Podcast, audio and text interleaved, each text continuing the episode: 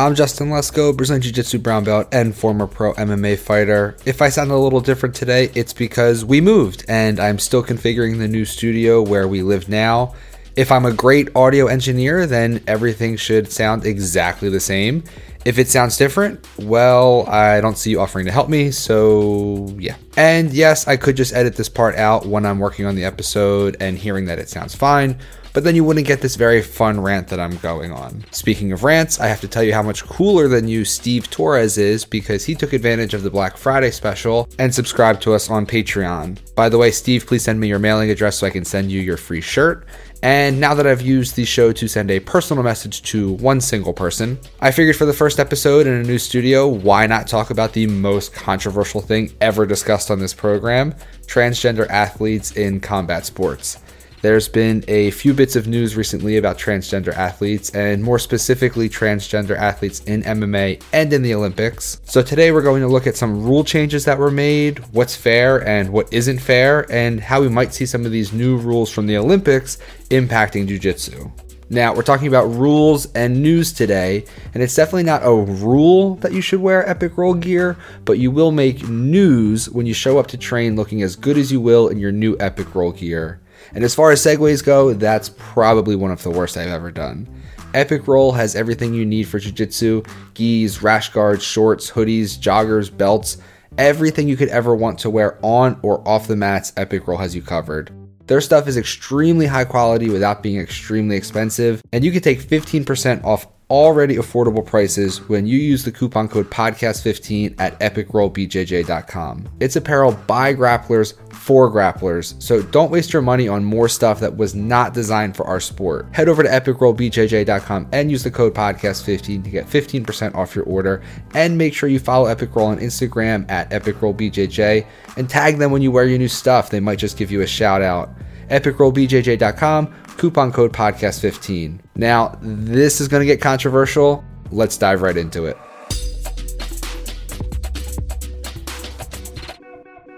This topic is something that I've gone back and forth on a lot, whether or not I wanted to talk about it on this show. This is a really controversial thing, and people have very strong opinions, and I have been hesitant about wading into these waters but with a few stories recently, and I'm going to get into all of that, I think it's important that this is something we talk about. We've seen in the past MMA fighters that have been in the process of transitioning and have identified as female, but were assigned male at birth. And I'm going to talk about those cases too, but was really the reason behind this episode was the news that you may or may not have seen from the IOC, the International Olympic Committee, Earlier this month, the IOC announced that they will no longer be conducting hormone level monitoring for trans athletes and that they will not be doing any gender confirming testing.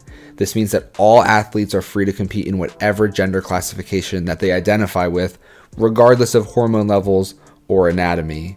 On one hand, the LGBTQ community views this as progress.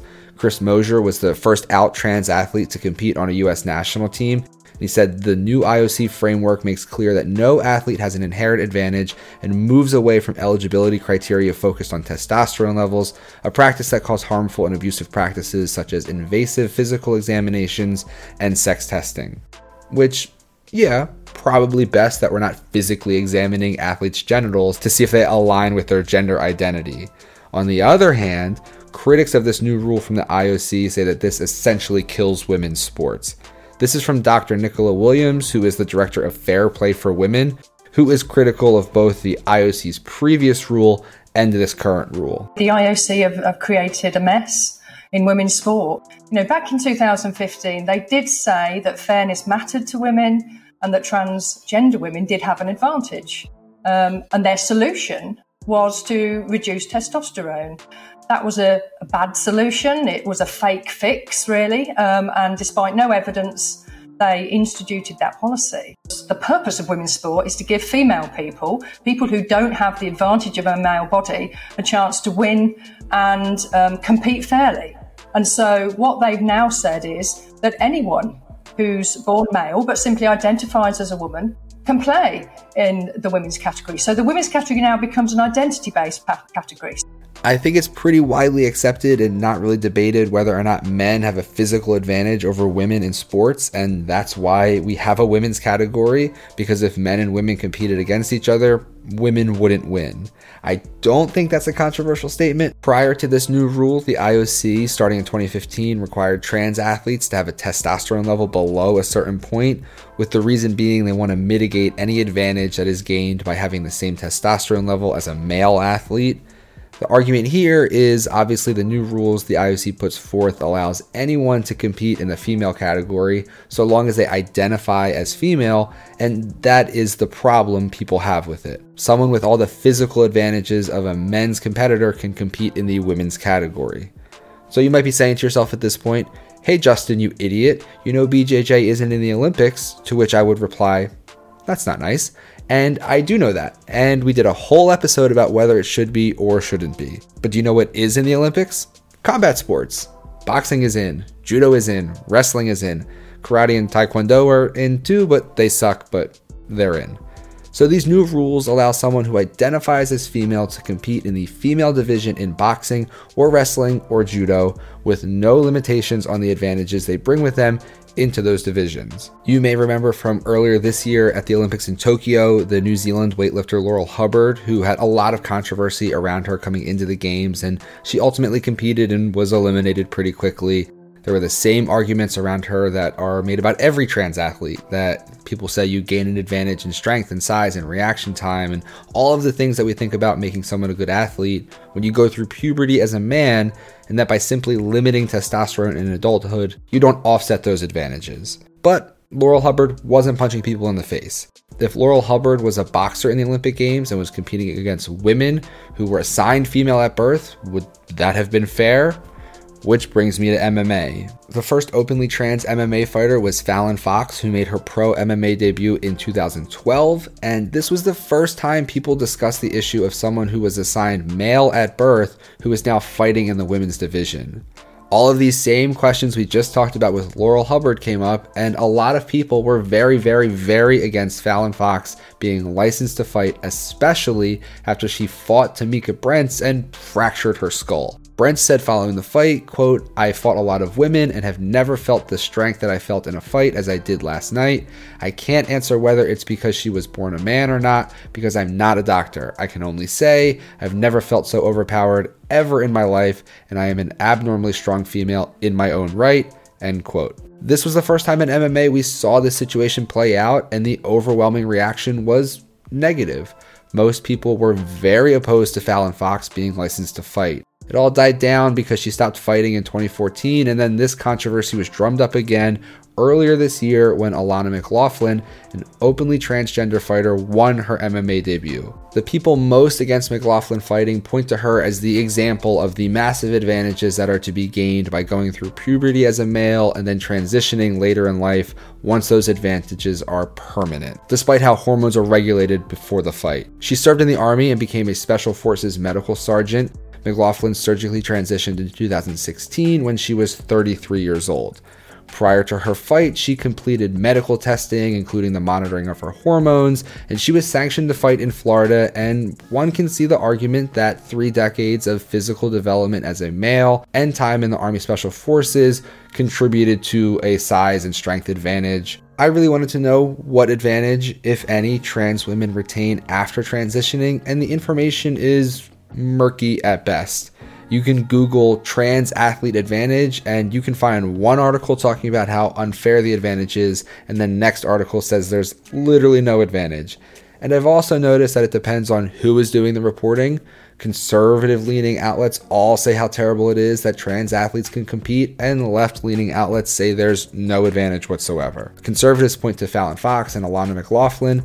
Liberals point to Laurel Hubbard's swift elimination from competition as evidence there isn't much of an advantage. I'm also not a doctor, shockingly, but I'm also not just going to go with blah blah podcast says they have an advantage, or oh, Joe Rogan said she has more bone density because she went through male puberty, so that makes her a better fighter. I wanted to actually look at what the research shows. There was an NBC News article about a study published in the British Journal of Sports Medicine that reviewed trans women and cisgender women in the Air Force, and it did see a small advantage for trans women in run times and push ups and sit ups. But that study also only included 46 transgender women, not a huge sample size. If someone identifies as female and passes the test required by the state board where they're competing, I'd like to assume everything is fair, but I'd also like to assume the Olympics are fair, and in the 2015 rule, trans women could have the same level of testosterone as an average man. And now the Olympics, it's not testing testosterone at all. I don't know if state athletic commissions will go to the point of licensing female fights where one combatant identifies as female, but I also never thought the Olympics would do that either. And I am aware that what I just said sounds very similar to a slippery slope argument, and a slippery slope argument is a really, really terrible argument to make. But I don't know, I, I guess the IOC just surprised me. For Jiu Jitsu, let's be honest, every male competitor at the highest level is on steroids. Okay, maybe not every, but most, a lot, 90%, 60%. I'm gonna stick with a lot.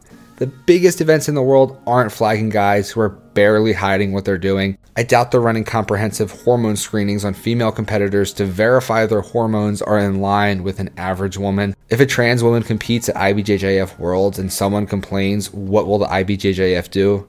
I don't know. I tried to find something from the IBJJF about trans athletes, but I can't find anything. Has that situation ever happened? I'm genuinely asking because I don't know. For me, if I show up to a tournament and someone seems like they're obviously juiced out of their mind, I, I pretty much know I just have to compete against them, and that's that. There's not really anything I can do about it. It is what it is. If there's a woman competing and someone thinks she's a trans woman, are they going to go to the refs and ask that her hormones be tested? I can't really see that happening, but there are a lot of Karens out there. Is a man going to claim that he identifies as a woman just to compete in the women's division?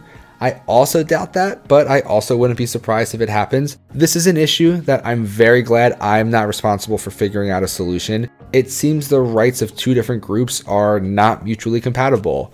Cisgender women want to compete knowing that there is no advantage being had over them by trans women, which there needs to be more research into that potential advantage, I think. Trans women just want a fair chance to compete against the other members of the gender that they identify with. And it seems the transgender population is much too small to just say, just create a transgender category. How do we resolve this? I, I really don't know, but I have a feeling this issue is a long way from being settled. Thank you all for listening. I hope you found this episode interesting. If you did enjoy it, please rate, review, and subscribe on whatever app you use to listen to the show. And if you want to be cool like Steve Torres and support the show, the link for our Patreon is below where you can get tons of bonus content and be just a really cool person. Thanks again for listening. I will see you all in the next episode.